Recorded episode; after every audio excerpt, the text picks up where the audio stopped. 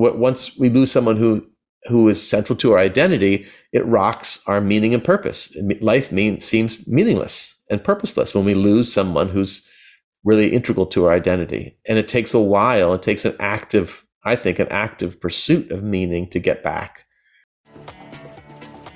Hi, I'm Brilliant, your host for this show. I know that I'm incredibly blessed. As the son of self made billionaires, I've seen the high price some people pay for success and I've learned that money really can't buy happiness. But I've also had the good fortune to learn directly from many of the world's leading teachers. If you're ready to be, do, have, and give more, this podcast is for you. The fact is, if you love someone, you will lose someone, or they will lose you. So says my guest today, Colin Campbell. Colin has written a book called Finding the Words Working Through Profound Loss with Hope and Purpose. Colin explains that love and loss are inextricably linked, that grief is a universal human experience, and that we all feel the pain of loss, that we're taught about love from the day we were born, and yet death and grief are kept shrouded in mystery. Colin wrote this book in the hopes of making grief less frightening, mysterious, and lonely for those of us who suddenly find themselves on this difficult journey. I was interested to read this book because I am interested in the question what does it mean to live a good life and how can we do it? And grief is something that we don't want to face. Uh, we hope we never do. When we do, we often don't have a roadmap for it. We don't have a model of how to do this in a healthy way, uh, an effective way, that kind of thing. But uh, I discovered Colin's book. I began reading it and I was deeply moved. I found myself moved to tears on more than one occasion. And I believe that whether you are currently in grief, whether you're grieving, whether you are not, or whether you love someone who is. This book can be helpful. Uh, it's full of practices and ideas to help you not only make sense of, but to move forward in life, to engage deeply with life, and maybe even to find meaning and purpose uh, on the other side or alongside the grief that you might be experiencing. So, with that, I hope you find something valuable, something meaningful in this conversation uh, with my new friend, Colin Campbell. You can learn more about Colin and his work at colincampbellauthor.com, or you can find him on Instagram at Colin Campbell Writer on Instagram. So, with that, uh, please enjoy, and I hope you benefit from this conversation. Colin, welcome to the School for Good Living. Thank you. Thank you for having me. Will you tell me, please, what is life about?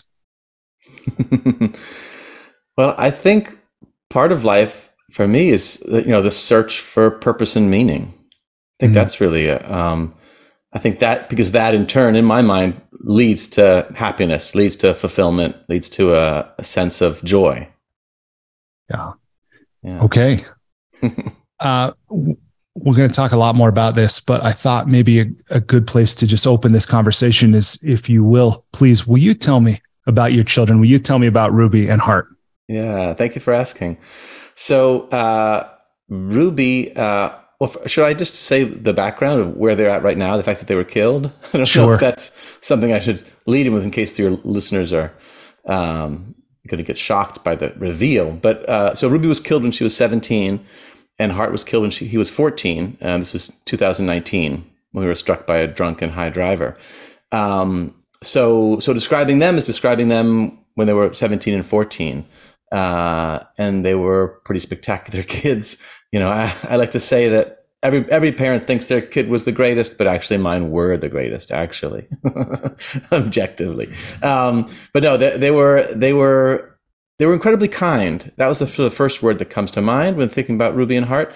But uh, ruby was like a clown. He was like a class clown with a heart uh, he was always down for making a joke and creating a, a, wonderfully ridiculous and hilarious character. So he was like, he was an amazingly gifted performer. Um, he would just launch into these characters full body and, and he would have all of his friends in stitches. Um, kind of nonstop, kind of too much, actually, like at the dinner table. like, stop it, Hart. Just eat your food like a regular person, not like a character. Um, but he was he was hilarious, but always always kind, always interested in being helpful to other people, which is really beautiful. Um, and Ruby was an amazing artist.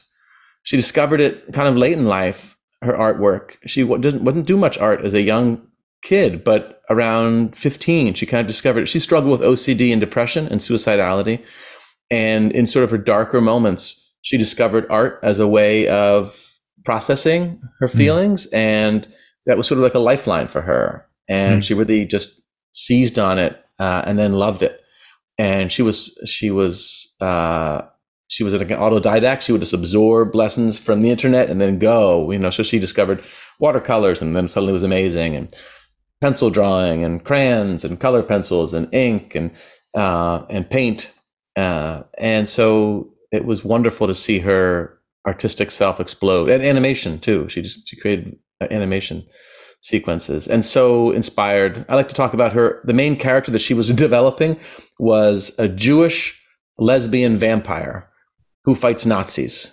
And she was so thrilled with the idea of a Jewish vampire because, of course, the classic idea is that a vampire and, and you, you put a cross up and they go, ah, the cross.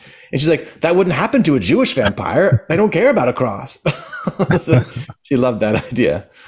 Yeah. Mm-hmm. And as you said, they were killed in a crash. Uh, yeah. You were in the vehicle and your wife, driving. your wife, yeah. Gail, as I understand. Yes. Yes. We and were both in the front seat. Yeah. What we happened? Were, well, we were we were going to Joshua Tree, uh, and for those of you who don't know, we live in Los Angeles, and Joshua Tree is a very sweet little town uh, in the high desert, about two and a half hours east of Los Angeles, and it's right next to Joshua Tree National Park, which is this enormous. It's about the size of Rhode Island, the size of this mm. park. It's enormous and spectacular with amazing rock formations. So fun to just scramble up, and we've been scrambling up them for years, years and years. All four of us, we loved it. Uh, and that's what we said. Let's scramble up these rocks, and we just climbed these amazing rocks. Um, and we were on our way to that town, uh, and we were struck by a driver who was, I said, drunk and high and speeding, going 40 miles an hour above this, the freeway speed limit. Um, and uh, and we were T-boned. So uh, in that scenario, you know, seatbelts don't don't really actually help you uh, when you're T-boned um, because the force of impact is so powerful that you know um, you're killed in the back seat. Um, yeah. yeah, and as you you mentioned, so you've written a book where you share very honestly, very raw, rawly yeah. uh, of your experience of of that night and the subsequent journey of grief. This book, finding the words, working through profound loss with hope and purpose. And I'll tell you, I have not lost. I lost a father 14 years ago, but certainly mm. have not experienced a profound loss like you mm. have. And you, I read the entire book. I cried at multiple times. I'm, I'm grateful to you for writing it. Uh, and there's so many distinctions and actions and practices and rituals and so forth. But I'm getting maybe a little ahead of myself there. Uh, I'm wondering if maybe we can start with this idea of profound loss. So I thought yeah. your your um, explanation of what that is uh, is uh, very powerful. But will you tell me, please, what is what is profound loss? Yeah, yeah. Thank you for for pointing that out because I think a lot of people, um, you know, I reacted to your statement. You lost your father, but it's not a profound loss. And I was going to jump right in and say, well, wait a minute, it could be. um, and so uh, I think there's a lot of comparisons of losses. You know, I think sure. people just naturally say, oh, your loss is is more more profound than mine, or I don't, I'm not allowed to grieve. Um, and and I really believe that what's a profound loss is one that you define as profound. You, the you, the griever, you're the one that knows how important this this creature was to you, right? Yeah. Um, and so, any loss can be a profound loss if it's profound to the person who's grieving. If it really sure. rocks their sense of identity. So, you know, even a pet. I think a lot of people with with pets, um, they feel like they're not allowed to grieve, you know, because uh, it's quote unquote just a pet. But if that pet is a central part of your identity, yeah. you know, if, if part of how you define yourself is the the relation to your pet and then the pet dies that's a that's a, a blow to your identity that's a profound loss uh, absolutely yeah that idea. And i think i'm so fascinated um, you know as a as a coach one who trains coaches one who receives coaching th- mm. that identity to me is one of these things that we we we often live without really thinking a, a lot about. It's almost like the skin right? It's there, it keeps everything in. We couldn't live without it, but we don't think about it until it's been somehow traumatized or violated or whatever. Mm. And, and this this distinction of uh, profound loss is something that causes us to like reorganize, to have to reorganize our identity. Yeah. That's that's pretty remarkable. Oh, um, thank you. And so I'm I'm grateful to you for explaining that. But let me ask more broadly, um, who did you write this for? And what uh, did you hope it would do for them? Yeah, yeah. Um, I think I wrote it for for a couple of, of different groups of people um, to varying degrees. So I think I, I started writing it for myself. I started writing it so I could just process my own loss. Um, it was so overwhelming and so confusing, and that when I found when I started to write about it, it helped me organize my thoughts about it and helped me to literally be allowed to live alongside it in a different way. Um, mm.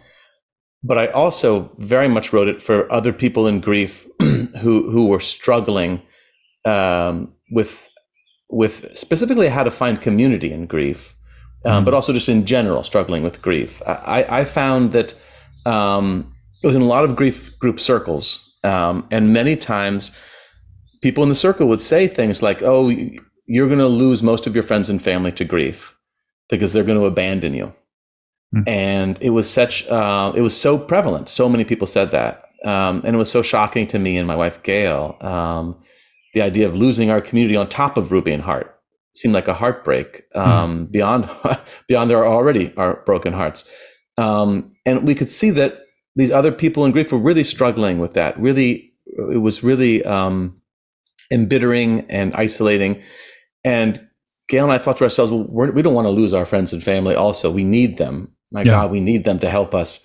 Um, and maybe because we have a theater background or we're just, I don't know, comfortable um, reaching out to people, but we found ourselves proactively reaching out to our community um, in a very specific way uh, to help them help us. Yeah. And it, a sort of a light bulb went off in my mind, thinking this this could be something that I could give to other people in grieving who maybe were struggling with isolation, where we're struggling with ways in which they could find the words to express their own grief and also their own grief needs. Uh, mm-hmm. Hence the title, Find the Words. It's actually about the griever finding their own words, not people comforting grievers. Um, so, uh, so, so that that was another reason why I wrote the book. And then, and then finally, I also wrote it because I felt like, as a culture, the the messages that I received from the, the larger culture about grief felt so wrong and off to me now that I'm a griever. Um, I had such so many misconceptions about grief.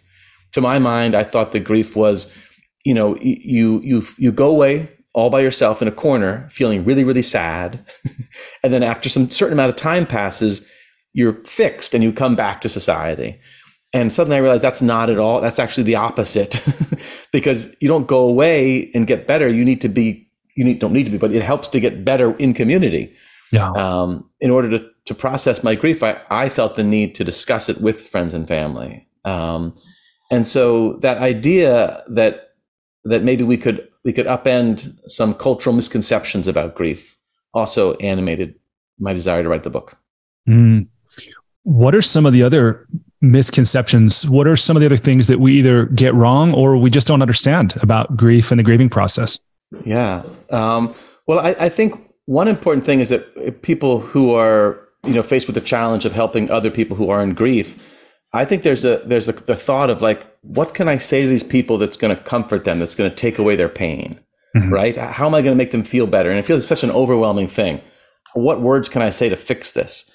But actually that's not what grievers need from their community. They don't need to be fixed. They don't need their pain taken away. They need their pain to be accompanied Mm-hmm. They need to be in community with people who are willing to stay with them in their grief and loss and allow them to feel and express their pain, not get it taken away.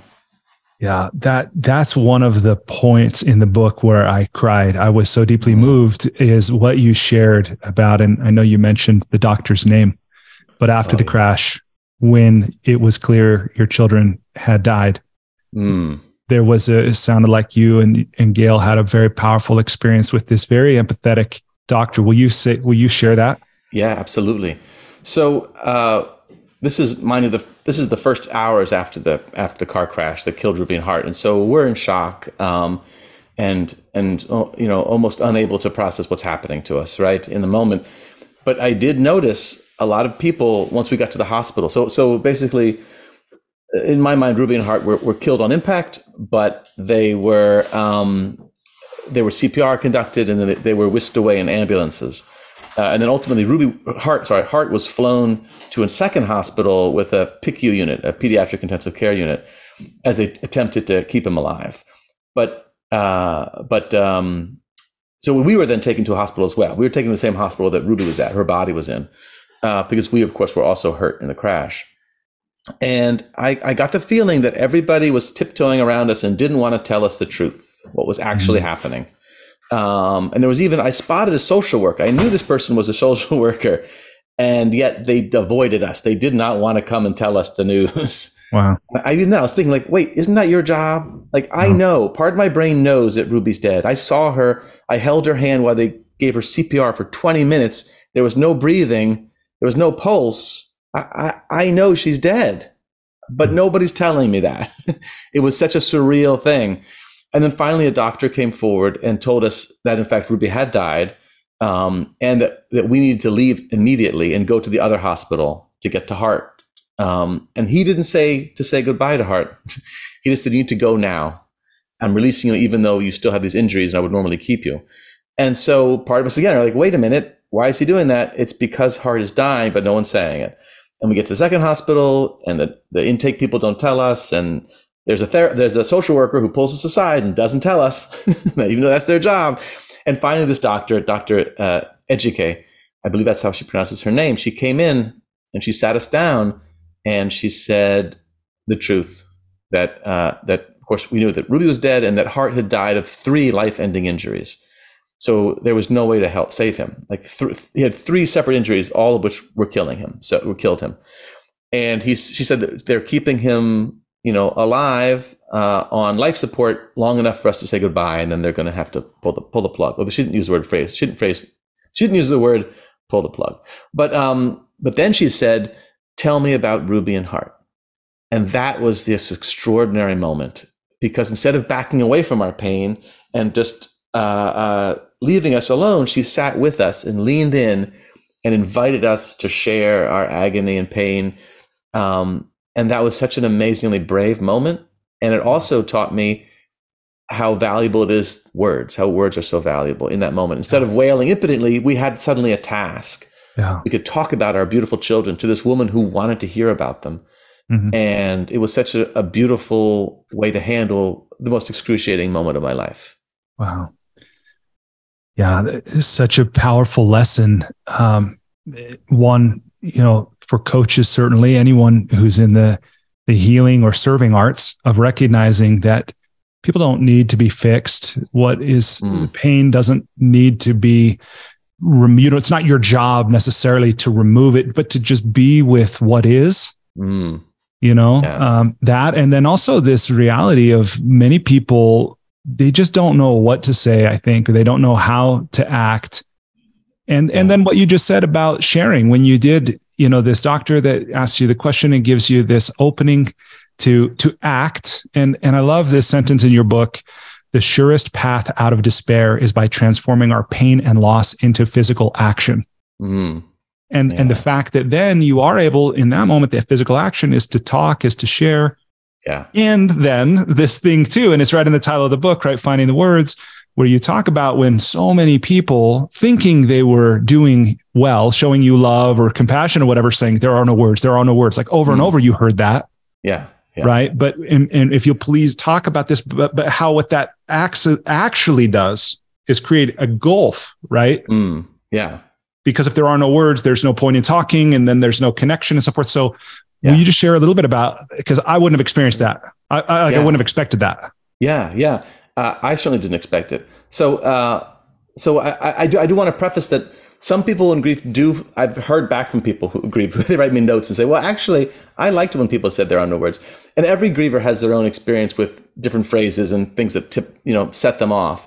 Um, and I don't want to shame people who are trying, right? All sure. these people that, that said these phrases to me, they I understood where it came from. They came from a place of love. They're trying mm-hmm. to say um, basically that the anguish that I that I that, that I'm feeling that, that they they there's no words that are adequate to express their mm-hmm. love for me and and the devastation that has been wrought upon me. And so so that sort of comes from a beautiful place, a place of of trying to be empathetic and connecting. And so, and I appreciated them in that moment. I, I never shamed anybody for saying that phrase to me.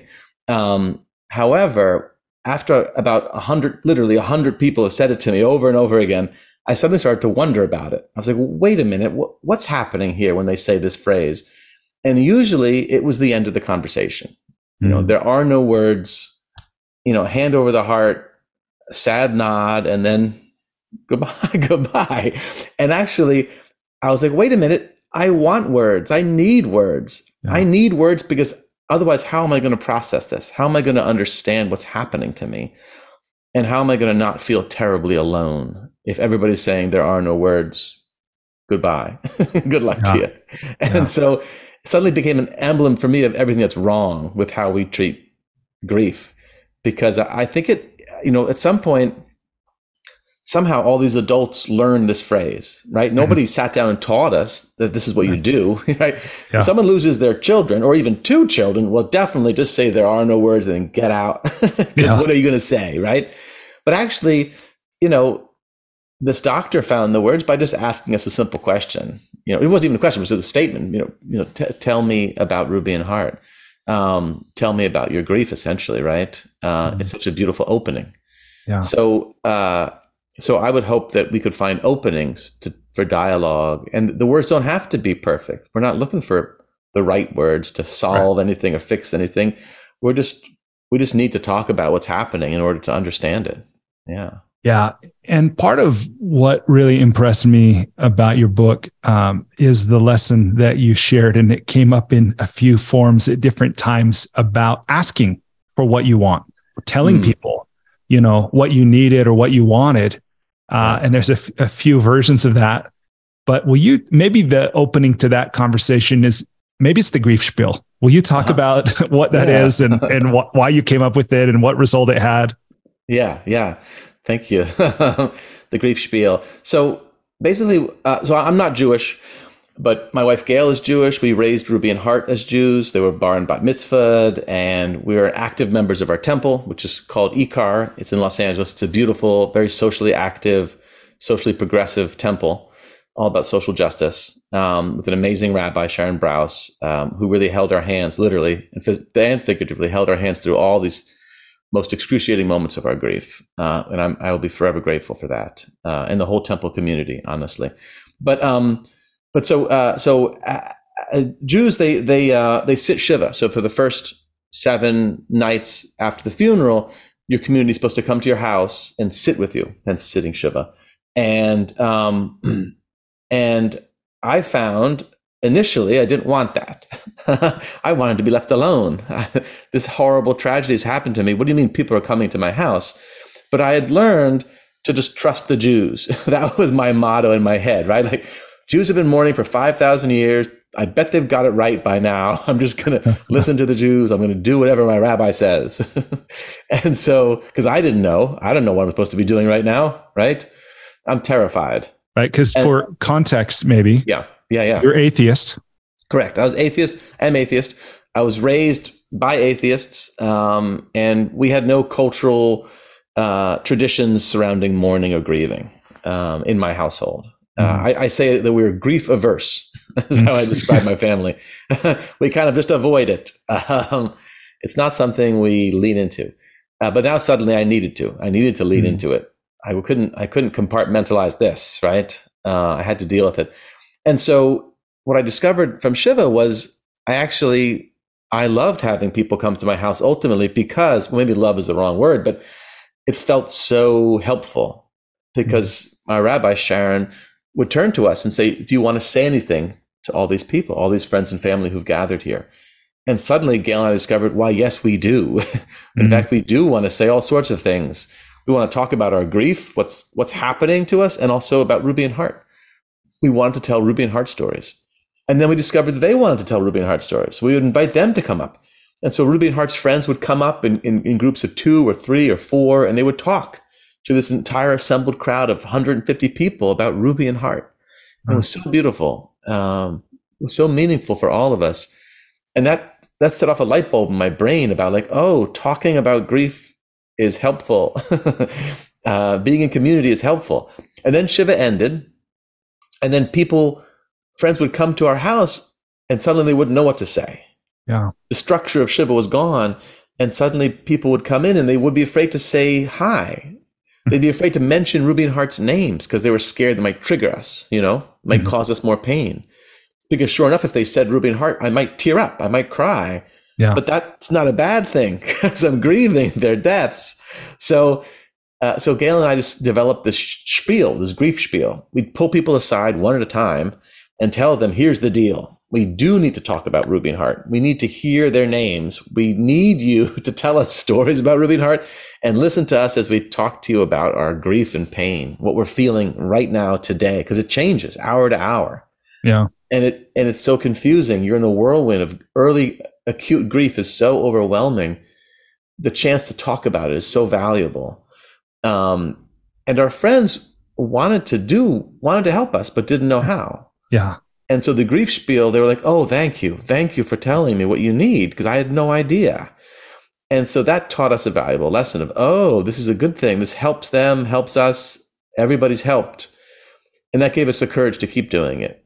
Mm. Um, yeah, yeah. Keep asking for what we needed. Yeah, that's that's powerful. And and you know, again, not having been through profound loss, loss of children this way and had I can imagine just knowing myself, I think I would I would be I would retreat into yeah. isolation and, right. and, and meanwhile there'd be people who wanted to express care and, and love and mm-hmm. concern and, and, help and so forth and and I wouldn't necessarily know how to do that but this uh, model of you know a spiel and being able to talk to people mm-hmm. directly one on one is is useful and it's not the only time right like I understand when mm-hmm. and maybe you've done this in professional settings but you share actually an email that Gail yeah. sent colleagues.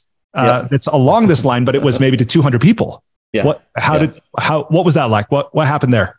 Well, well, as you say, that you know the grief spiel it, it kept evolving and kept changing because we kept expanding our our return to society. So first it was just our friends coming to our house, but then we'd go out into the world and we'd have to interact with the world and and it feels so it can feel so alienating uh, if you say go back to work and nobody talks about it because they don't want to upset you. Yeah, but that seems like you're going crazy. Nobody's mentioning that my kids were just murdered. Nobody's going to say anything, yeah. but everyone's terrified because if they say something, it might really upset you. So I'm not going to say anything. And so uh, we start we started to realize if we give people a heads up, if we tell people ahead of time what we need, we can avoid a lot of very potentially painful and alienating moments um, for ourselves, just to protect ourselves, literally. Um, and also, we, we found suddenly we were learning that we did not like hearing people say they're in a better place, God called them, they're angels in heaven. That did not help Gail and I. And I, and I feel like the beauty of the grief spiel is that it's, it's individual. You get to say hmm. exactly what you, the individual, and maybe Maybe you love to hear those phrases. Great. Then you can, that can be your grief spiel. Please tell me they're angels in heaven. You know what I mean? Yeah, yeah. It's all individualized. What, what do you need as a griever? um, and we needed to have people not mention those things. Um, even though we knew they came from a place of love, that that's just, that's fine, but tell somebody else. and, uh, and so we could put those in our spiels as well. Um, but yeah, the, the, the idea is, ultimately to take away that taboo, that feeling of like, oh, we better not talk about it. Because the result is that it feels like there's this elephant in the room, yeah. enormous elephant, and everybody feels awkward. It doesn't feel good for anybody, you know, yeah. to, to deny this terrible thing has happened. Yeah, a- absolutely. And to see that again, whether it was with a group of friends or one mm-hmm. particular friend that would always kind of tell you how you felt right? Yeah. And and yeah. then to be able to again and again, whether it was with your close friends, people at work, these groups of friends on Zoom, mm-hmm. you know, mm-hmm. whatever. Um, I, I'm, as I've said, I'm just impressed by and inspired, even not in a grieving context, but I imagine people could use this whether it's after they've divorced someone or whether oh, they've yeah. transitioned in some way, you know. Absolutely. Just, okay, here's who, you know, what's going on with me. Here's what I would like. And mm-hmm. it's not, it doesn't have to be confrontational. It could just be, you know, a request, communication request. I think that's yeah. really powerful. Well, well, I think I think it is. I agree completely, and I think that um, part part of the impulse was if if a friend was you know quote letting us down or saying quote the wrong thing for us, the first instinct was I'm going to write them off. Right. Forget it. I'm done with them. Yeah. But then it was like, wait a minute. You know, how do they know what to do? How do they know what the right thing to do is? I never told them. Yeah. And I thought I thought about myself because I I'm come from a grief averse family. I would definitely do it wrong. You know, I was not a great friend to other people who were grieving any kind of loss. Um, and then my eyes were opened, and I was like, "Oh, I see what's happening here." once I lost, once I'd suffered a, a profound loss, and so I had a, a, an immense amount of, I continue to have an immense amount of, of empathy for people who are struggling to to be my friend in grief, because I know that I would have definitely hundred percent not been a good friend to somebody yeah. in grieving. So, uh, so I, I find it, it still happens. In fact, it, just like a couple weeks ago, I, I had lunch with a friend and we had had a real struggle in which they just didn't know how to reach out to me and they were in a different coast. And suddenly it was like, let me tell you exactly what, how, what's happening here. And they were like, oh, oh, I'm so sorry. I was trying to do this thing because I thought you wanted this. And I was like, no, actually, that's that's not helpful. This is helpful, and it was great. And suddenly, yeah. it was just a wonderful connection. And I was like, I'm so grateful that I didn't write them off. You know, yeah. yeah. I'm so grateful to have this person still in my circle of friendship because it would have been so easy to be like, forget them. They don't yeah. get it. They don't get grief. Yeah. Um. Yeah. Yeah. That's that's great. You uh talking about action, right, as a way of dealing mm-hmm. with processing um, grief. Er, you write in the book that early on, like maybe immediately after you lost Ruby and Hart, that you made a decision just to say yes to every invitation, whether yeah. you felt like it or not, which you probably didn't feel like it, but you did it anyway. Tell me about that decision to say yes and and how it played out. Yeah, yeah. So it was it was definitely an extreme thing. It might not be right for everybody, but it was right for me because I really wanted to say no to everything. I wanted to curl up in a ball in my house and not interact with anybody. And in fact, the idea of making plans was so difficult because it was like someone wants to meet me tomorrow. How am I going to feel tomorrow? I, I don't know how I'm going to feel in an hour. Yeah. So I better say no, right? To protect myself, I better just say no to any kind of invitation because I, I can't know how I'll feel mm-hmm. Because it seems so touch and go right now. But then I thought, well, actually, every time I do say yes, and I do something with a friend, almost every time it's it's been helpful to me. Mm-hmm. And so I just developed the shorthand of just saying yes to everything. It was also very hard to make decisions, especially in early grief. I really I couldn't make what do you want for lunch? I don't know.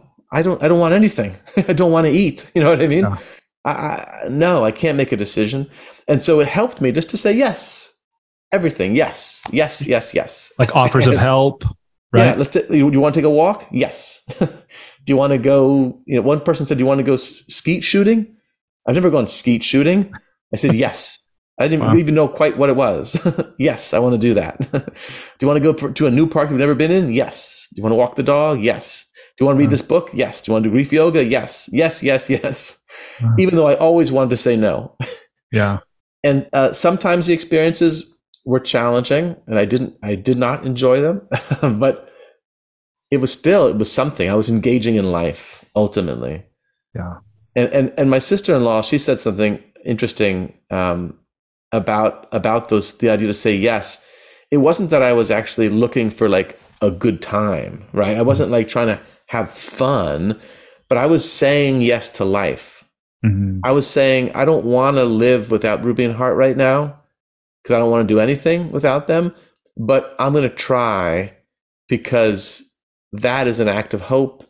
And then that's going to bring me back into life slowly.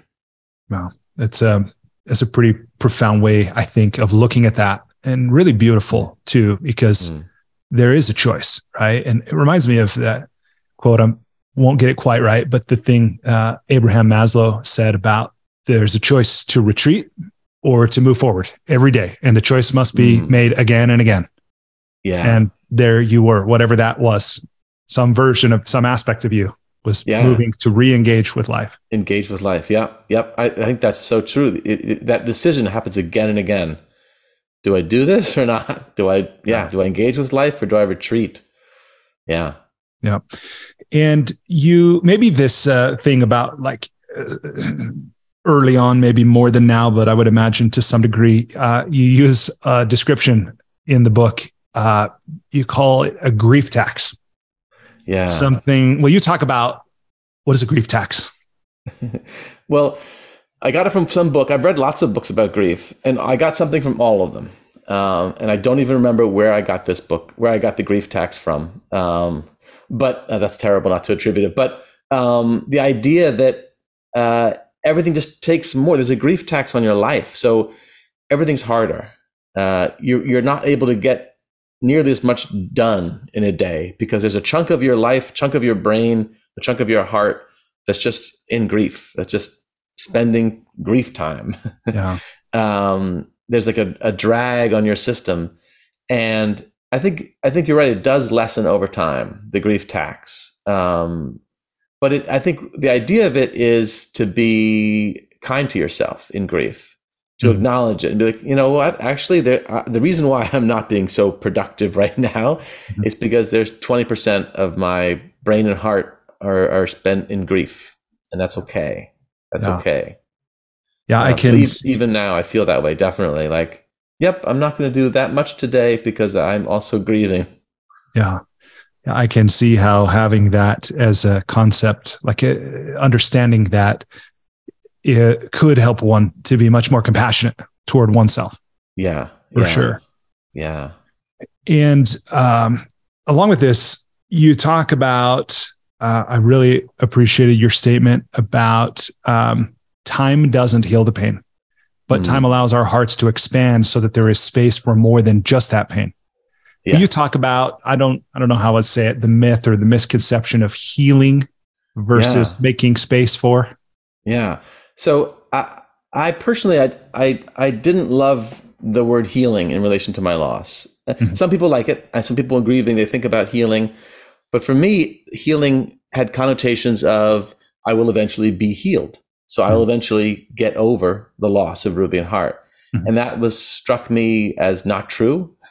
um, I'll always have these gaping holes in my heart. I've got two gaping holes in my heart. Um, and they're not going away, they're not shrinking.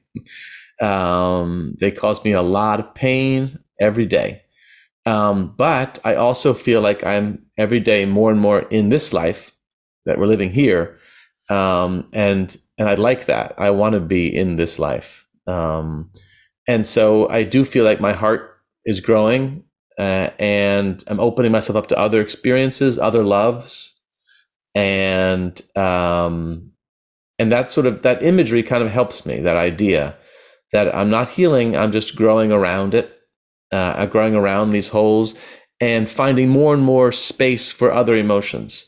So mm-hmm. in early grief, I really didn't have much space for anything but but grief and loss, and it seems inconceivable that I would that I would be able to look at a sunset and feel anything other than than anguish, yeah. honestly. And now I can look at a sunset and feel some solace and some, you know, maybe joy, happiness, and then also aching yeah. alongside it. Yeah. Yeah. That's that's powerful.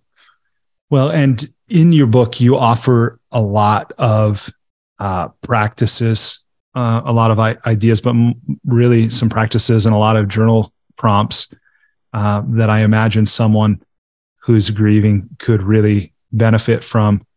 Uh, and some of them sometimes, uh, admittedly, not having gone through this, seemed a little contradictory, which maybe they are, ah, right? Oh, but different different um, practices for different moments. And and I'd love if you yeah. talk about that. And the ones I'm thinking of in particular, uh, one is the hate du jour, yes, versus the random act of kindness. Yeah, yeah.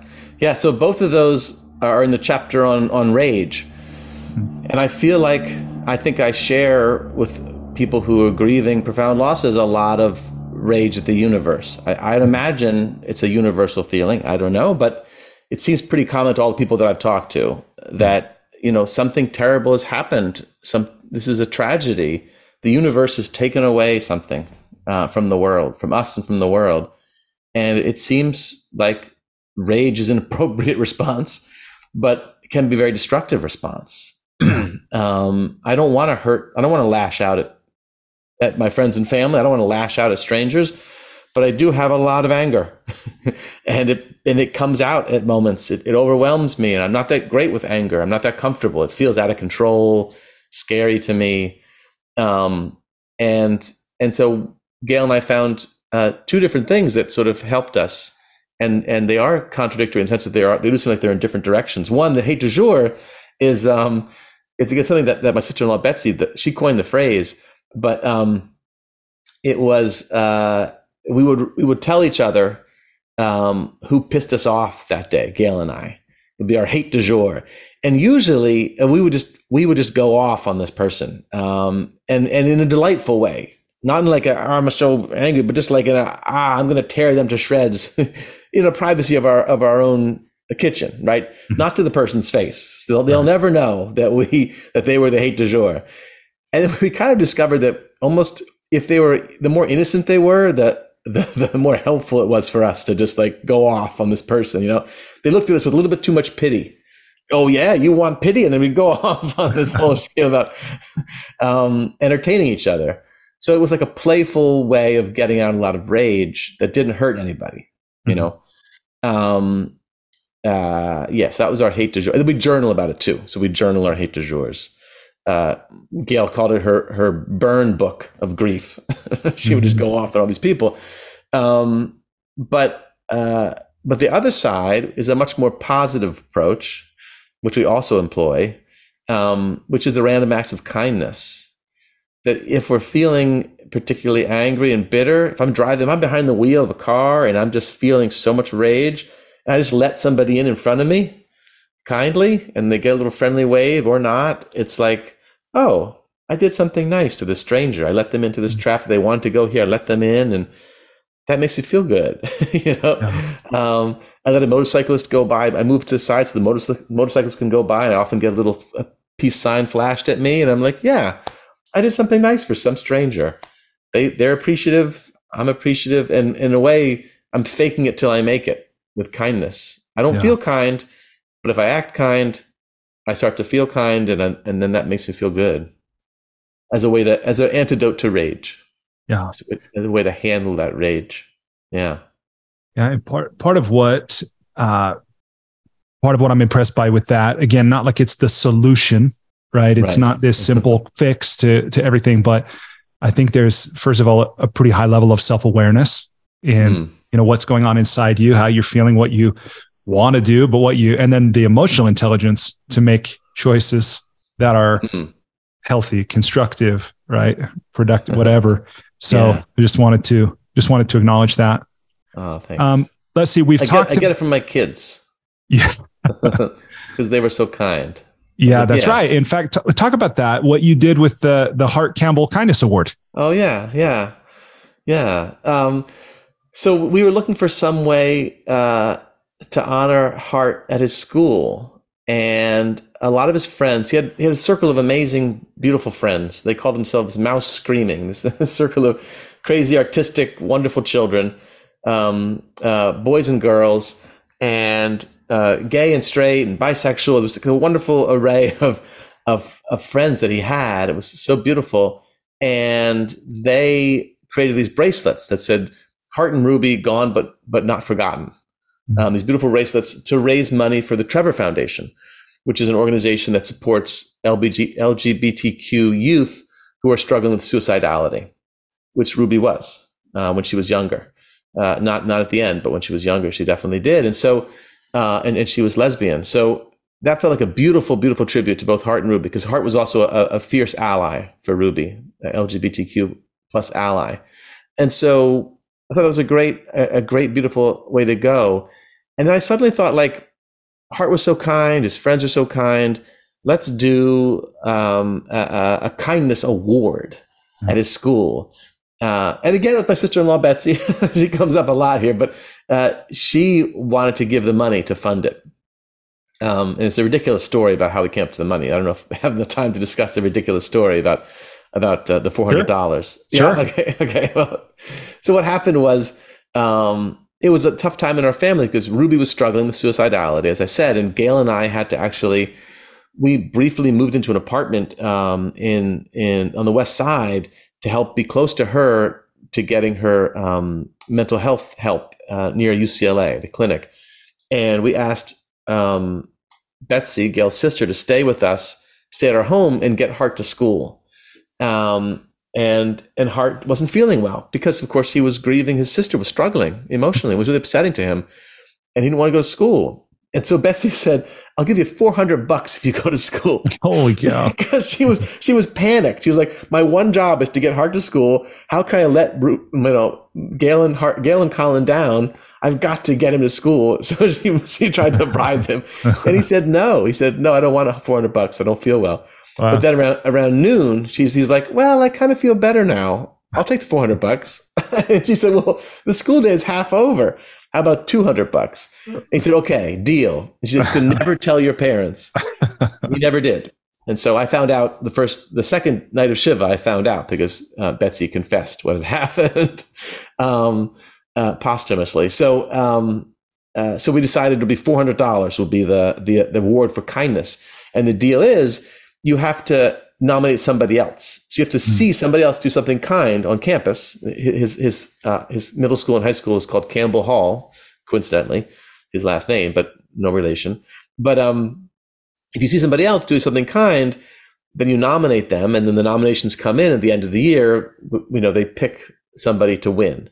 Um, and they get two hundred dollars to themselves, and then two hundred dollars to give to their favorite charity. Mm-hmm. And uh, and at first the school was like, wait a minute, they're an Episcopalian school, and so they're like, you can't reward kindness with money. That's not right. That's not that doesn't sound right. And I get where they're coming from. Like, absolutely, don't pay people to be kind. Kindness is its own reward. However, I love the idea of being inappropriate because Hart was definitely inappropriate. Um, and he would love this idea of getting cash monies. And so, uh, so yeah, so that we convinced them that it was going to be okay to give money for kindness. That's awesome. That's yeah. great. Well, yeah. what a neat, I mean, one of many ways you found to honor and, and tribute your children. That's, it's uh, fun. Thank you.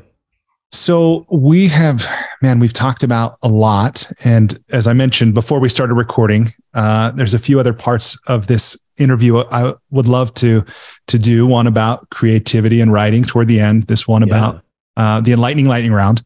But before we transition to those, uh, let me ask you, what haven't we talked about? Either anything that's in the book, maybe that's come up since the book, or that you didn't put in the book in the first place, that yeah. you think would be uh, valuable for the listener, people watching, or just that you want to talk about? Yeah, yeah.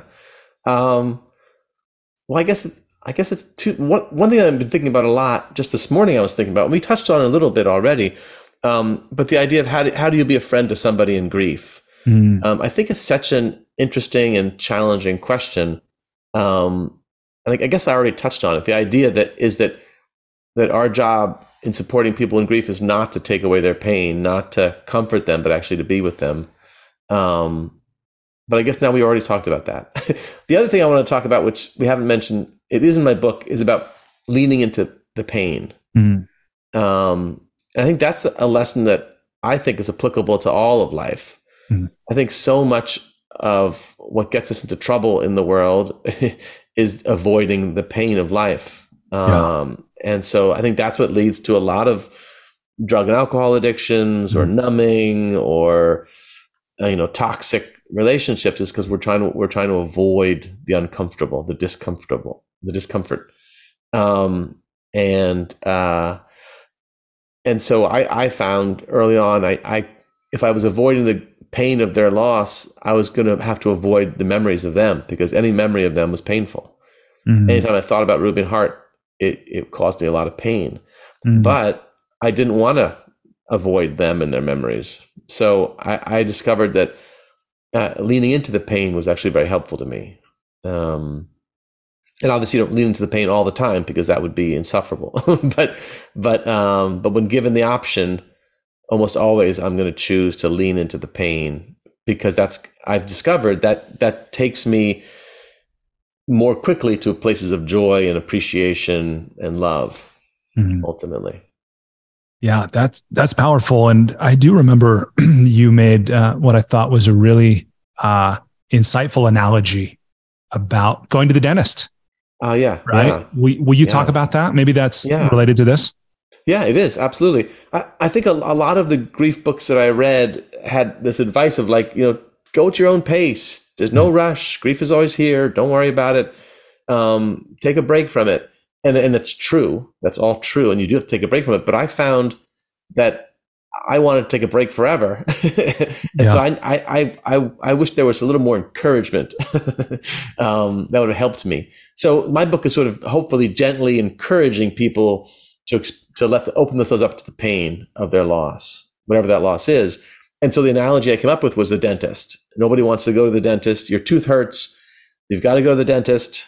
Um, and the, the longer you put it off, actually, the worse it is. And I think that's true for grief as well. I don't think you can just put off grief and it's fine. You know, like I don't feel up for grief right now. I'm, I'm not going to grieve for the next month. You know, that's that's not going to work out so well, in my experience. so the same is with the dentist. You know, you hmm. got to get your tooth taken care of, even though it's going to hurt. Um, and the longer you you wait, the the harder it is to be present in life because you're distracted by your toothache. Yeah. Uh, so there's this wonderful quote that I, I, I, think it was initially attributed to Chekhov, Anton Chekhov, which is a playwright that I love because I'm from the theater. Uh, he's an amazing playwright, and um, uh, but he talks about no, nobody can fall in love with a toothache. Mm-hmm. If you're feeling a toothache, you, you can't fall in love. You're distracted. You know, yeah. you can't be present in this life if you're always got that pull of like, ah, I should be. I need to be mourning. I need to be feeling this grief, but I'm just I'm just trying to put it aside. Um, and uh, so I think in order to be more present in this world, we have to open ourselves up to the pain of the loss. Mm-hmm. Yeah. Well said.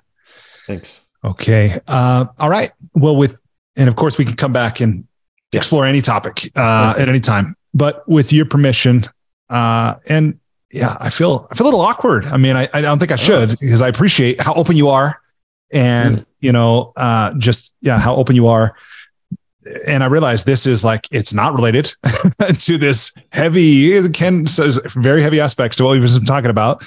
But uh, with your permission, I'd love to just go to uh, a series of questions on a variety of almost random topics. How fun!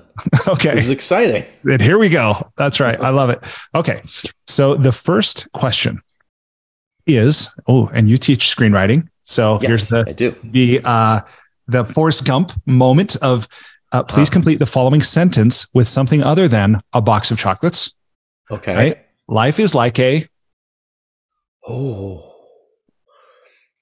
Life is like, and it's not box of chocolates. no, no. I mean, it is, but not not for this.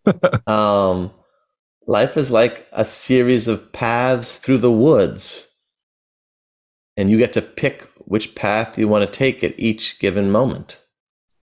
But there's okay. a lot of decisions to got to be made. Yes. Okay. Well done.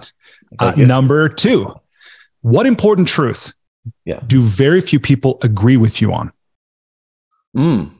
Yeah. Well, I'm going to go right to the grief one, which is um, uh, we all grieve in the same we, we we all avoid grief in our own individual ways, but we all grieve the same. Mm. Okay. Uh, question number three If you were required every day for the rest of your life to wear a t shirt with a slogan or phrase or saying or quote or quip on it, what would the shirt say? Choose love. Mm. Okay. Question number four hmm. What book other than your own have you gifted or recommended most often?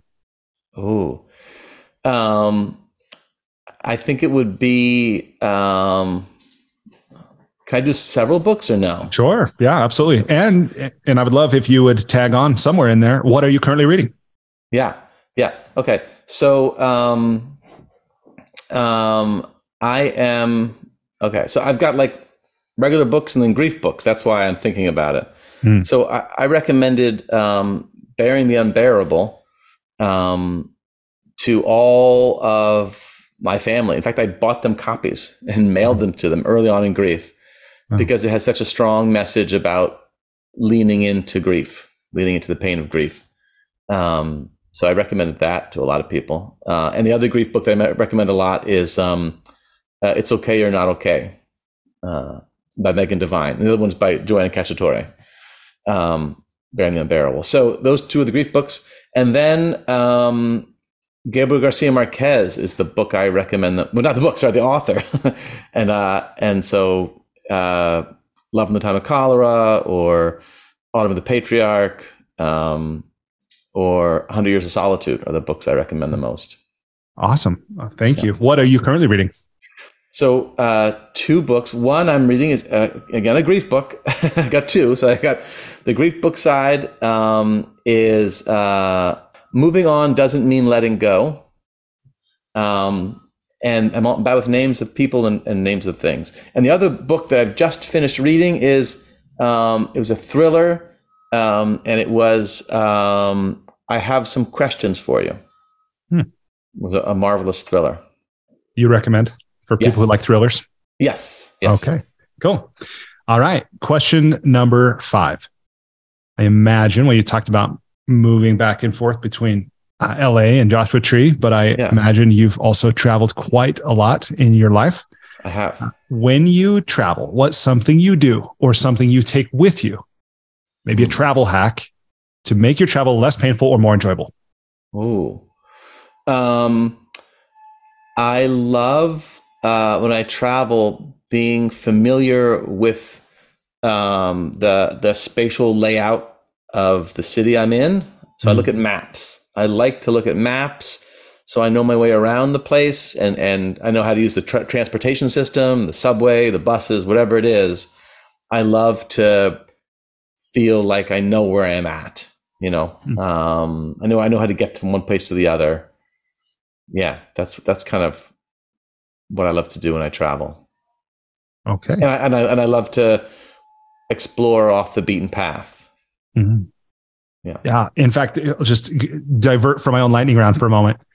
Uh, you mentioned in the book that the first, first Thanksgiving, first Christmas, this was really mm. hard, right? For you missing yeah. without Ruby and Hart and yeah. both, and with them when they, I, I think you traveled with them Yes, we did. Lot. We traveled a lot to different countries. We, Absolutely. Yeah. Tell me about your your travel deliberately, like over the holidays. Yeah. And so yeah. forth. So so um so a lot of my book is about leaning into the pain of grief and holidays are very challenging. And so a lot of my advice is like, can you find can we find a way to lean into the whatever the holiday is and make it meaningful? Mm-hmm. Um rather, rather than avoid it, rather than say, let's uh-huh. cancel. However, we did cancel the first Christmas. Told my families we're not doing Christmas. Uh, and for, for my family, we celebrated Christmas. We're atheists, but but um, you know, Christmas is like a, is really a pagan holiday in its origins. The tree, right? So um, don't so don't tell the Christians. don't tell the Christians. but at any rate, um, the magic tree with candles on it. But um, so we always, as my family, always loved Christmas, uh, even though we're atheists. But um, I'm the so I'm the, I'm the youngest of three siblings. I'm the only one with kids. So I brought the grandkids. Ruby and Hart were the kids at Christmas in my family, mm. and so it was Christmas was the kids. It, that, mm. and and so they're gone now, and I couldn't stand the thought of that first Christmas. Um, so I said, let's cancel Christmas, even though it goes against everything I believe, and it was a great decision. So that sort of taught me, like, you know, don't be so so stuck, don't be so stubborn in your ways, right? Yeah. Uh, I can get dogmatic, and it's like, wait a minute, it's okay to break your rules. So we escaped. Gail and I escaped to Italy, went to Rome, and we went to um, Naples, and um, we'd been to Rome with Ruby and Hart, um, and we'd taken them to all the different places in in Rome and so we went to Rome. We didn't escape our grief, it came with us. but uh, we kind of escaped Christmas, however. But, um, uh, and we just walked. Speaking of like, you know, going to, uh, you know, off the off the beaten path. Gail and I just walked all day long into all different neighborhoods in Rome. Uh, we walked for miles and miles uh, and saw amazing, amazing things in Rome. But we've been to Rome many times actually. But um, uh, yeah, yeah it was powerful. And we also we went we went to um, uh, uh, Pompeii. Uh, yes, I said the town, town destroyed by Vesuvius. Pompeii. Thank you. We went to Pompeii uh, and wandered around the ruins, and that felt right too. You know. Yeah, yeah, and. Uh, this is something what you've just said reminded me it was something that i appreciate about your book as well is your honesty when you would say look, I know I said this and I did this. right. Even I'm not always consistent. And, you know, there's, you don't have to be either and so forth. Like you were really honest about this is not prescriptive advice that fits everybody all the time. And I'm the supreme authority. I was like, you yeah. were very, very real. Oh, thank you. Thank you. I, I, was thinking about that actually today. The idea that I think my book was written in, in pretty fresh grief. Mm-hmm. Uh, I think a lot of books, grief books, are written from a, a, a, remove. Like I lost somebody ten years ago, and here's my wisdom. And and I think I think hopefully one of the pluses of this book is you kind of see me, a griever in acute grief, struggling along yeah. with you because I'm yeah. I'm just like in it. I'm feeling yeah. it and struggling and trying to live with grief. Yeah, that, that, that, came through for me for sure. Oh, thanks, thanks. Okay, uh, next question. Uh, what's something you've started or stopped doing in order to live or age well? Oh. Ooh. Huh. I mean, exercise, that's kind of boring though, isn't it? I've kind of always exercised on and off, but I do think about it in terms of aging well. Now I'm 53 and I think about like, oh, I want to get healthy, stay healthy. Um, and then I think uh, I think I've started to feel less um, less uh, attached to the bad feelings of not being as successful as I wish I were. Hmm. Um, I think that's what I'm trying to do, trying to let go of of um, those feelings of dissatisfaction um, with the things I can't change. Okay. Sounds good, right? I was going to say it sounds kind of Buddhist, but yeah. yeah, a, I think so. It's good. Okay. Uh, question number seven What's something you wish every American knew or every United States citizen? Oh, oh my God. Uh, but the first thing that popped up was was uh, institutional racism. um, uh, the history, the the the history that people are trying to erase, um, the the you know the genocide of Native Americans and um, and how uh, and how leaning into the pain of our history ultimately, right? I think that's that the whole idea of leaning into the pain. There, there's ugliness. It doesn't mean that our country can't be beautiful, um, and and and powerful and meaningful but if you erase the the dark parts, the hard parts, you that's not that's not going to help. That's going to be the opposite. It's going to it's going to cripple us ultimately, make us unable to um, be beautiful. Uh, uh, so yeah, yeah, I think I wish everybody knew more about um, the the sordid the sordid side, so that we can be better. Yeah. Okay. And question number eight What's the most important or useful thing you've learned about making relationships work? Um, talking honestly, I hmm. think. Yeah. Um, about about all the hard stuff. Not being afraid of the discomfort, because uh, everybody is. I am. Yeah. But but if, I if I'm not if I'm able to talk about it, it always it always seems better, stronger. Mm. Okay. And question number nine. Aside from compound interest, what's the most important or useful thing you've learned about money? Aside from compound, I wasn't going to say compound interest, but uh, that wasn't going to be on the top. Um, what did I learn about money? Um, I think that it's relative.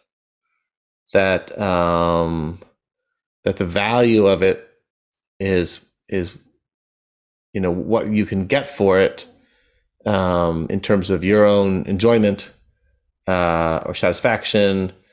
Um, you know, it's it's it's it's relative. Uh, so you could have a whole lot of money and it doesn't help you because you're spending it wrong or you're thinking about it wrong or you're feeling like oh you wish you had more of it so you could buy that other thing when in fact the version that you can afford is pretty great. yeah. If you can enjoy that version, that's pretty great. Yeah. Okay. Thank you. Well, congratulations. You survived the enlightening lightning round. You did great. All right. Thank you. uh, as a wrap up to that part of our interview here, uh, I did, speaking of money, I did want to mention a few things. Um, I've made um, a hundred dollar donation on oh. your behalf, Ruby's behalf, Ruby's behalf, uh, Hart's behalf, to one to the Trevor Project. So oh, I did that, and one to Mothers Against Drunk Driving. Oh, thank you. Yep. Thank and, you. And then beautiful. I've made um, a Kiva loan, a micro loan to oh. a woman in Tanzania. Uh, her name is Renata. She's 28 years old. She's a mother of two children. She's a farmer, and she'll use this money yeah. to buy fertilizer and to help pay um, people who work with her, and so she can transport her harvest to the to the market.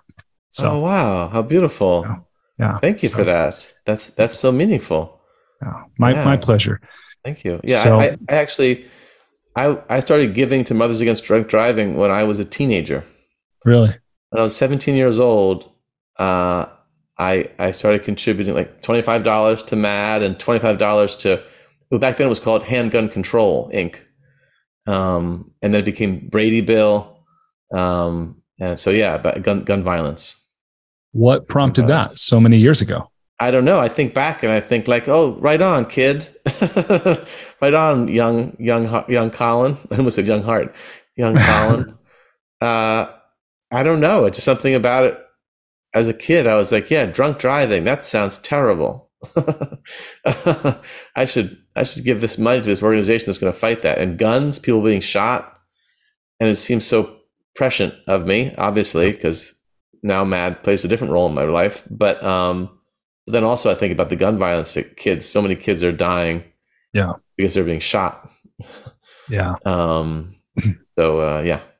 Yeah. That's pretty amazing. And the fact that there are still 10,000 people a year dying in this country from drunk driver, drunk right. driving. It's just, yep. It's amazing. 10,000 totally avoidable deaths. Totally avoidable. Yeah. Well, um, okay. So for the last part of our uh, conversation, I would yeah. love to ask you a few questions about writing, about creativity, mm-hmm. that kind of thing. Um, so, the first thing that I want to ask you about here is the role that writing can play in helping people process their grief. And maybe starting with the fact that um, prior to this, you did not journal. You really didn't journal right. in any regular way, but you started a grief journal. And in fact, took, as I understand, immediately, like the day after, wrote in detail in your journal about the crash. Yeah. Yeah. Will you say more about like yeah. that, that process?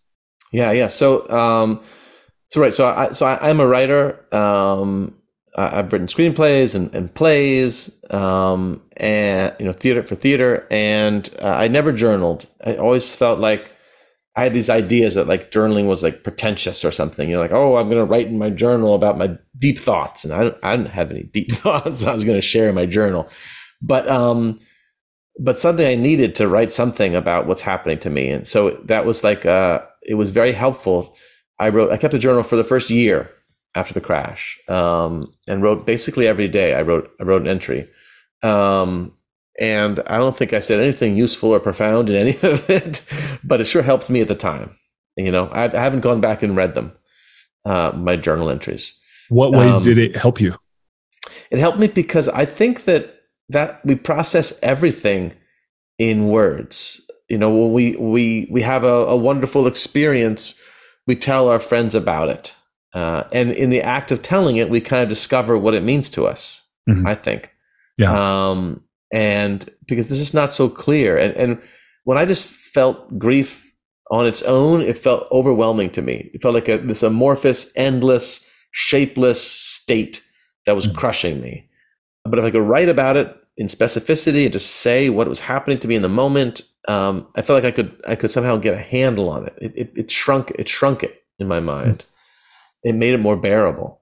Um, so yeah so so writing in the journal really helped me um, and specifically, the question you asked about the the actual a night the event of the crash, something inside my head knew that it would be horribly traumatizing to. Uh, it had the potential to be horribly traumatizing. This event, um, and if I could just write out exactly what I remembered the the next day, what I remembered of that whole day leading up to the crash and then after the crash, and just got it out and put it know, on paper or well, my computer on a file. I'm just typing it, but um, I had it written out. I would be able to then relax about it and not have to revisit it for answers. You know, mm. I could, in a way, say I wrote it out and now it's it's done. And if I, my mind's going to go back to that crash night many many times, and it sure did, but I don't have to I don't have to linger there because I'm not searching for answers. Uh, mm. I, re- I, wrote everything I, I, remember already. I'm not going to remember new things, and it helped me. It helped me like um, not obsess about that mm. night in a good way. Uh, and I know another friend who did a very similar thing. Her, her son overdosed, and she wrote it all out um, the day leading up to and after um, her son's overdose, and and she also felt like I, I did that, and now I don't have to, um, you know, play it over and over and over. Yeah, yeah, yeah you know, it, it reminds me a few years ago, I read um, a book you you probably read or maybe come across the Besser Bessel van der Kolk's The Body Keeps yes. the Score. Yes. And I yes. think there's a part in there where he talks about research that's been done on children who've had traumatic experiences who draw it ah. and, and share it. And their yeah. act of expressing it seems to mitigate its uh, impact yeah. On, on, them in later late later times. That's is pretty remarkable. Yeah. and i think i yeah. think it was that book that talked about that was found to be true with survivors of 9-11 as well. Oh you know, people who talked about it or people who yeah. like somehow find a creative expression to to just articulate what their experience had been versus people who didn't. Yeah. Yeah. The, the, the big thing that i got from that book very similar is is the example that of taking action Mm-hmm. Um, so there, uh, he talks about this couple that are in this horrific car crash, multiple multiple car crash where they witness other people dying, and their and their car is smashed and destroyed, and and the husband is able to get out of the car, and the wife is pinioned behind and stuck, mm-hmm. and she had so much more PTSD symptoms than the husband, and the book sort of posits the idea that the husband was able to take action. You know, he he could do something yeah. He didn't save anyone's life, but he got to move. He got to do something with it, and she was stuck. And that really stuck with me. That idea of can we take action? Which similar to what you're saying. Like if 9/11 happens, and you if you can express it, if you mm-hmm. can write it, draw it, you've done something. And if you're just like ah, you're going to feel more of a victim. I think. Yeah, yeah, I think so. Yeah. Well, and along along those lines, um, I want to ask you about how you chose to structure the book both mm. from the chapter organization standpoint, but also each chapter, how you uh, thought of it as you were oh. creating it. Will yeah. you tell me the story behind the how you settled on the structure that you ended up with? Yeah. Well, so so I have to confess, I, I first wrote. What happened was that after the crash, uh, I was journaling, but I also started writing a, a solo show, a one person show about grief, um, and I was developing that for several months, and so five months after the crash, I'd finished it, this whole play, uh, and then the, and then the pandemic struck, and all the theaters shut down, so I couldn't perform it because I'm a I'm a theater person, so I thought I would perform this solo show, and then we were all we were all um, the whole world was in lockdown, and I started writing the book, um, and I wrote the whole book. I wrote a whole solid, full length book, and I sent it to my sister in law Betsy Lerner, who was a very established writer and agent and also um, editor. Um, and she said, well, she was very supportive, but she's like, this, the tone of this piece is pretty aggressive. Do you realize how many times you use the word you, for example? She was trying to be delicate, but I looked at it and I was like, oh my God. I was just like yelling at the reader, you better do this, you better do that. I was like, wow. oh my God, this is terrible. This is a terrible, terrible book. and she said, what you really need to do is change the tone and write it as a book proposal, mm. which means you, you do annotated chapters and you do you send two full full chapters and a bunch of animated an, annotated chapters and as a pitch. And mm. I did that. Um, and she was quite surprised that I was able to change the tone so completely. Hmm. um, because I think a lot of writers get stuck in their tone, but I was horrified by my tone. I was like, oh, this is totally not helpful. I'm trying to be helpful and it's not. So I changed the tone completely. Um, and that initial book, the structure was actually, um, I think initially it was month by month. It was like the first year of grief, and all the insights month by month. But it was kind of cheated a little bit because, you know, I, I was trying to organize it by theme and month at the same time.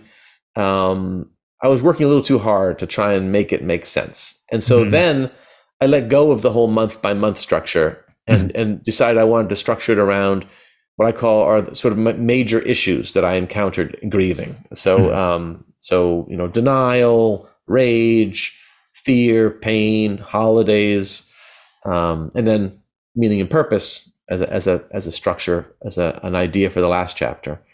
Um, and the structure the structure within each chapter i don't know what my structure was. Um yeah i don't know i just wrote it. I guess i'm that's a terrible answer. No well it did um, end up in in uh it did end up as i believe with every chapter having both actions and yes. prompts. Yes and, and, a ritual and a ritual. Ritual so, yeah, right right so start, starting with chapter three when i introduced the idea of ritual i would then include a ritual, and and those rituals did they were kind of uh, in the book they are um, chronological for the most part. Mm. So they that was the last retention of the, the chronology idea. Um, so the first ritual uh, is the first ritual that we did, and then each each chapter is, is almost I think is in is in basically the correct chronological order for the most part. Mm. Um, but uh, yes, right. So the, that that structure, yes, thank you. So so I talk about a central issue and then and then I th- talk about a ritual that I think kind of helped with that specific issue, uh, or at least with interacting with it in some way, and then uh, and then journal prompts, and then um, and actions, actions people can take. Mm-hmm. Um, going along with what we talked about uh, van der Kolk's idea that if you can take action, uh, that that helps you feel more like you are an active, empowered person in your grief. Yeah. Um, you're you're doing it. You're making doing something. Whatever that thing is doesn't really matter but you're taking action. Yeah. It's empowering. Well and you mentioned at one point in the book on uh, when you're talking about despair mm. that you almost decided to end the book with despair but ultimately yeah. you didn't. Will you, will you talk about yeah. that? Yeah. Well I, again i read a lot of a lot of some of the grief books that were so optimistic. They were so mm. like this is pretty easy. it's a pretty rosy view. And I was like, this doesn't feel too rosy to me. I'm in it. And, and it feels not true. Uh, and I'm not going to ever be healed or solved. And I'm going to still be rocked with despair. I don't want to end with a positive, you know, meaning and purpose. And that's the end of it. You know, like the idea that there are stages in grief. Mm-hmm. Um, which I, I, could talk about at length, but basically it was a kind of a mis- misunderstanding of the idea of stages of grief that you progress from one to the next, and then you get to meaning and purpose, and or, or uh, acceptance, and then meaning and purpose, and you're done. That's not how grief works. But um, and so I, initially I was like, I'm going to end it with despair to really like tell the reader what the truth, you know. But I was like, well, wait a minute, that's not really the final word. That's not what we're striving for. um, and ultimately, it feels ultimately more truthful to end with meaning and purpose because that's that's the, our path back to life yeah. Yeah. Well, and, and for just a moment, I'd love to to hear your thoughts on the stages of grief, right? Because mm. this is uh, Elisabeth yeah. Kubler Ross popularized the idea of the five, and then somebody five came stages. up with the sixth stage being yes. right? Yeah, yeah. David Kessler, who who worked with Kubler Ross. Okay. So, so uh, there's a lot of misconception about it. So it, it takes a little bit of historical analysis, but but Elisabeth Kubler Ross was studying uh, end of life uh, patients, so people in in hospice care, mm-hmm. who are confronting the the the in, the very soon uh, uh, reality that they're going to die. So mm-hmm. they're in hospice care. They know they only have a month to live or 2 mm-hmm. months to live, and those people she she discovered just anecdotally talking to a lot of them that mm-hmm. they seem to progress in these stages, and it and it seemed like a really like amazing eye opener um, to the reality that people do in that circumstance seem to go from one stage to the next. And, mm-hmm. and then the end, they get to acceptance because they're dying and they're going to die and they realize they're dying and they accept that and then they die. Mm-hmm. you know? And, uh, and that was a very helpful way of organizing um, for, for people, you know, in hospice care and people facing their own imminent end of life.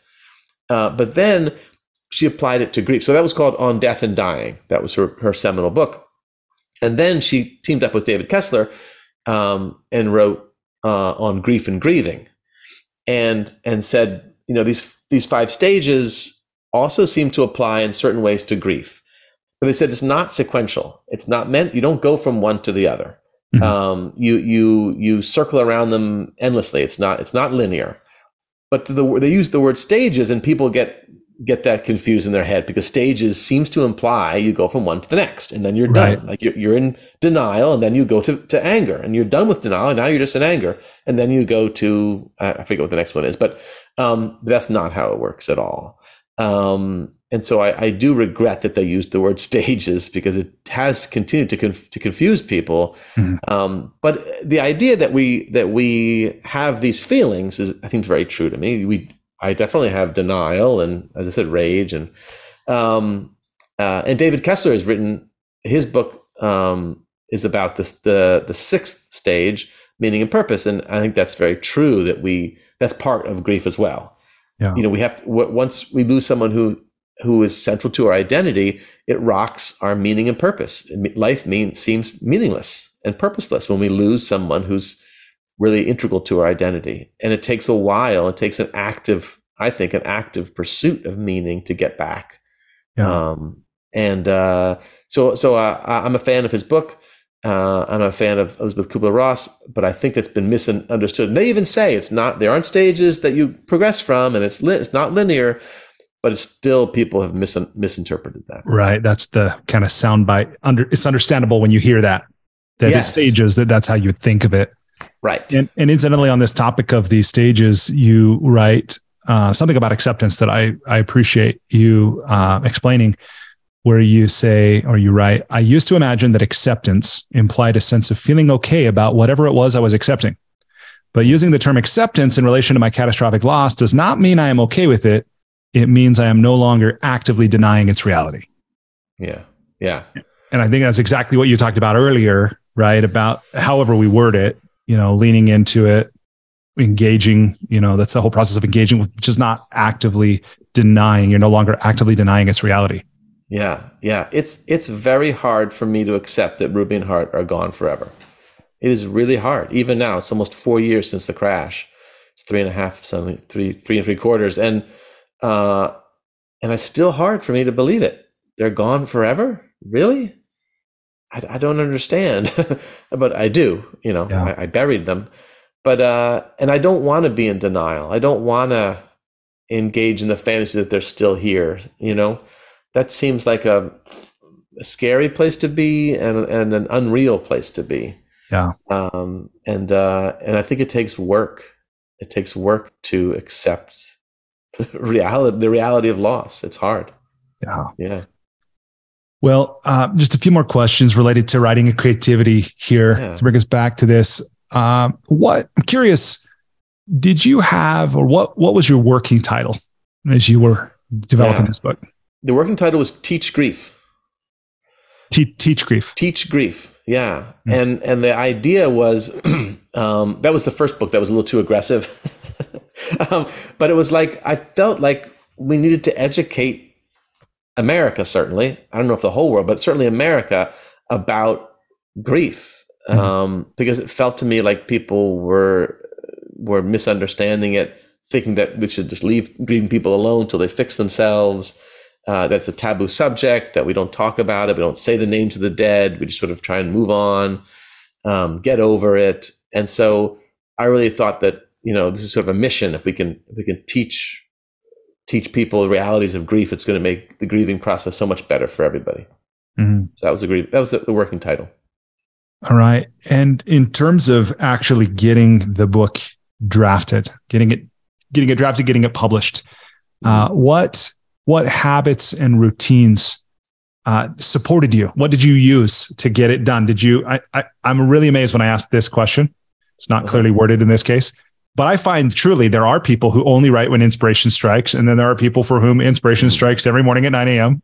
right. but some people are morning, uh, you know, they're early birds. Other people are night owls, like this and that. But what did you find with, with this book? And then I would expand it to just say generally when you're in a creative project, what mm-hmm. habits and routines do you use to help you get your work from an idea to a finished product?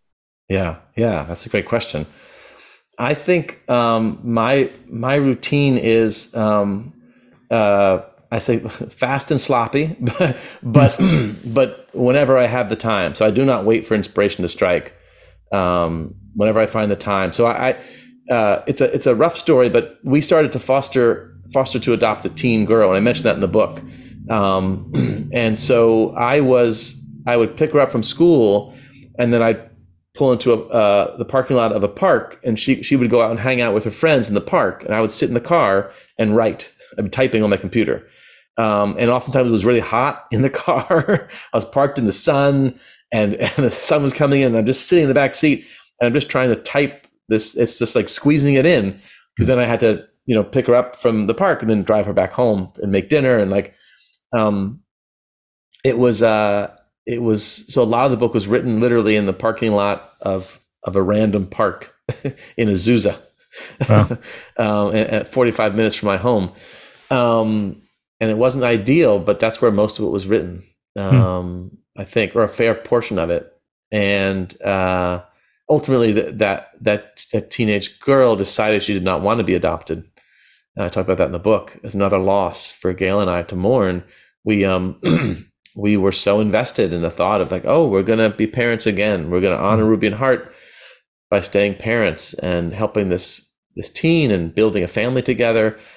And ultimately, she was not ready to be in a loving home. She didn't. She wanted to be ignored. She didn't want to, you know, parents. She'd never really been parented her whole life. Mm-hmm. Her whole life was a life of, you know, trauma. That's that's the tough the tough story of many of these these youth who are in foster care is because their their home life was so uh, dysfunctional, uh, mm-hmm. abusive, neglectful that they never really were parented, and so it's hard to get her to open up and be vulnerable to it. Um, and so now, actually, Gail and I are fostering to adopt two new kids.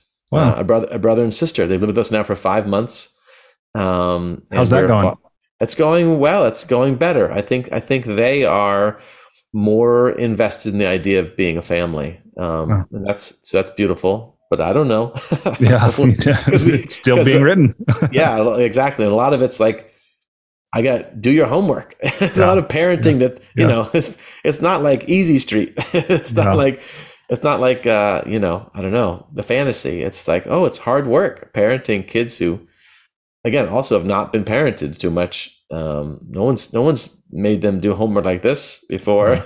Wow. but but uh, but I have I have high hopes. Uh, I think it's going. I think it's going well. Honestly. Yeah. Right on. Yeah. All right. Uh, okay. Well, I think I would maybe my last question here in the writing portion of the interview is what what advice or encouragement do you leave anybody watching or listening to this who are in one of two places they they either have harbored the desire like they've dreamed of writing a book yeah. Uh, for a long time but they actually haven't begun or maybe they are in the the messy middle of the creative process they've got an idea they've been working on it but they maybe don't know what to do next or they're getting stuck somehow. What would you say to, uh, what advice would you give to somebody to help them get their own book done and out into the world? Yeah, yeah. Well, uh, I forgot to say the second part of the fast and sloppy, which is then revise. So, so, but that's my advice. People are stuck. Write, write it. Don't wait for inspiration. Don't wait for the perfect sentence, the perfect paragraph. Write the crappy paragraph. Write the crappy chapter that's great because then you can revise and make it better.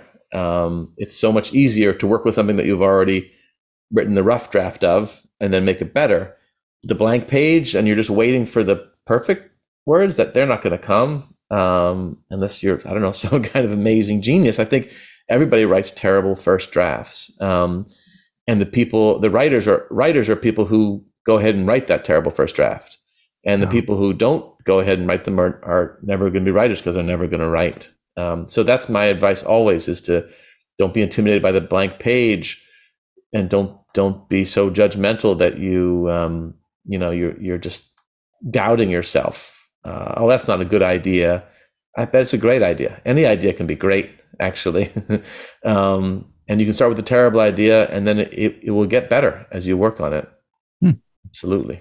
Right on. Well, I'm reminded uh, just before we wrap up about the fact that you you teach screenwriting, right? And and uh, I I love your take on what's the relationship. That's not the right word. Like because there's talent and there's work. Mm. Yeah.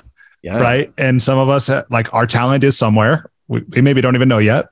And of course, our work ethic is somewhere, but that's the one that maybe we can influence more than the other. Yeah. But when you see students like in a screenwriting class, and uh, mm. what what how do you see that? What's the relationship between talent and work, and what can we do to kind of improve our odds of of success and however we might measure it in writing? Yeah. Well, I, I talk a lot about interest, about actually when we're writing anything, but specifically screenplays, I guess, but anything really, is that we're we're engaging in the interest of of the reader or the viewer Mm-hmm. Um, and we're holding the goal is to hold their interest ultimately. That's what that's what theater and film is. It's holding the interest of the viewer. And what's interesting about that is that as humans, we're interested in so many things. Right. Right. So many things. But you as a writer, if you're trying to chase somebody else's interest and you're interested yourself, it's not going to work. So mm-hmm. I really believe that part of what makes people's writing stronger is when they're able to touch base with what they actually are interested in themselves in a really yeah. an honest way you know yeah um you're actually intrigued by it you're not trying to you're not trying to do it right for a political statement or like trying to um, teach a lesson to somebody but what are you actually struggling with what is really bothering you what what is your pushing your buttons as a writer right yeah not not you're not trying to fix things you're not trying to um, like I said, to have a, a beautiful story that wraps it all up and teaches us all a lesson. It's what's the question that you're struggling with, and can you mm-hmm. explore that question? Um, because then you're interested as a writer, right? You're interested in yeah. the question. Yeah. I guess my, my question is how do we how do we work through profound loss with hope and purpose? How do we do it? That's my I'm interested in that for sure. Yeah, and that helped that helped me. Yeah, to write. Yeah, that's great. I lo- I love that as uh, like writing, like looking at our writing as the exploration of a like a question, exploring a topic, answering a question. Mm-hmm. In fact, I, I interviewed um, someone named Mark Nepo, who's written now almost 50 books. And he talked about, you know, he said the common writing advice is to that age old, write what you know. But he mm-hmm. said, the way I see it, I write what I need to know. And in that way, my books become my teachers. I was like, that is a cool, cool view. yeah. Yeah. I like that. Yeah, that's great.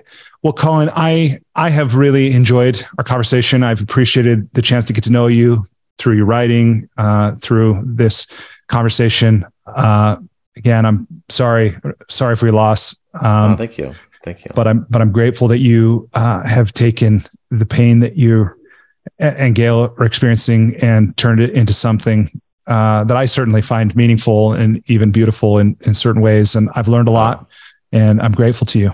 So thank, thank you. you. Thank you. I'm grateful for you to have me on your on your show. It's just so it's a great opportunity to talk at length. yeah. Well, it's been it. my pleasure. So again, Colin's book, Finding the yes. Words, yes. Working Through Profound Loss with Hope and Purpose. and uh, people can connect with Colin at colincampbellauthor.com. You can find him on Instagram, Colin Campbell Writer. Uh, and with that, I hope that for everyone watching, everyone listening, uh, that you will take something that you have heard here today and you will act on it to make your life better and the world a little more beautiful, a little more kind. So beautiful. thank you.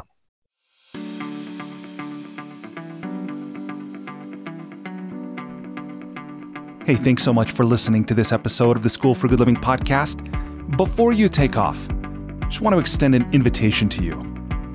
Despite living in an age where we have more comforts and conveniences than ever before, life still isn't working for many people. Whether it's here in the developed world where we deal with depression, anxiety, loneliness, addiction, divorce, unfulfilling jobs or relationships that don't work, or in the developing world where so many people still don't have access to basic things like clean water or sanitation or healthcare or education, or they live in conflict zones, there are a lot of people on this planet that life isn't working very well for. If you're one of those people, or even if your life is working, but you have the sense that it could work better, consider signing up for the School for Good Living's transformational coaching program. It's something I've designed to help you navigate the transitions that we all go through. Whether you've just graduated, or you've gone through a divorce, or you've gotten married, headed into retirement, starting a business, been married for a long time, whatever. No matter where you are in life, this nine month program will give you the opportunity to go deep in every area of your life, to explore life's big questions, to create answers for yourself in a community of other growth minded individuals. And it can help you get clarity and be accountable to realize more of your unrealized potential can also help you find and maintain motivation. In short, is designed to help you live with greater health, happiness, and meaning so that you can be, do, have, and give more. Visit goodliving.com to learn more or to sign up today.